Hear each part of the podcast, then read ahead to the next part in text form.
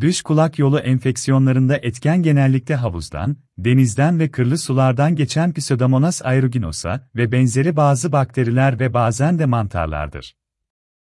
Hastalarda şiddetli kulak ağrısı, kulakta akıntı ve işitme azlığı, kaşıntı ve ileri durumlarda kulakta şişme ve kızarıklık izlenir. Bazen hasta kulak ağrısından yemek bile yiyemez duruma gelir. Böyle bir durumda kulağı sudan ve nemden korumak gerekeceğinden yaz tatiline veda etmek zorunda kalınacağı acı bir gerçektir. Bu şikayetlerle KBB uzmanına ulaşamazsanız alacağınız tedavi sıradan bir antibiyotiktir ve maalesef dış kulak yolu enfeksiyonlarında ağızdan alınacak antibiyotik hiçbir işe yaramamaktadır.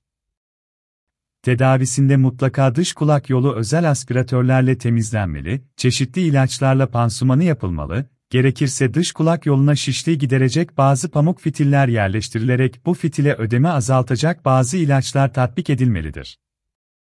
Burada en önemli nokta bu hastaların sıkı takibidir. Hastalığın şiddetine göre her gün veya iki günde bir bu işlemler tekrar edilmelidir. Hastalarımız kulaklarını sudan korumalı, duş sırasında kulaklarını silikon tıkaçlar veya vazelinli pamukla kapatmalıdır. Enfeksiyon gerileyene dek kulak havuz ve deniz sularına maruz bırakılmamalıdır. Dış kulak yolu mantarları da yukarıda anlatılan benzeri tabloda olduğu gibi sıcak ve nemli ortamlarda sık görülür. En sık görülen mantar Aspergillus niger'dir.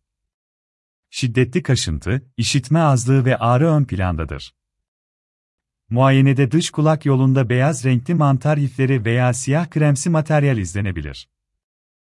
Tedavisinde kulağın su ve nemden korunması ve KBB uzmanınca yapılacak temizlik sonrası çeşitli ilaçlarla pansuman ve mantar ilaçlarının kullanılmasıdır. Mantar enfeksiyonunda da sık sık pansumanların tekrarı gerekir. Yoksa uzun süreli ve kronik vakalara yol açılmış olur.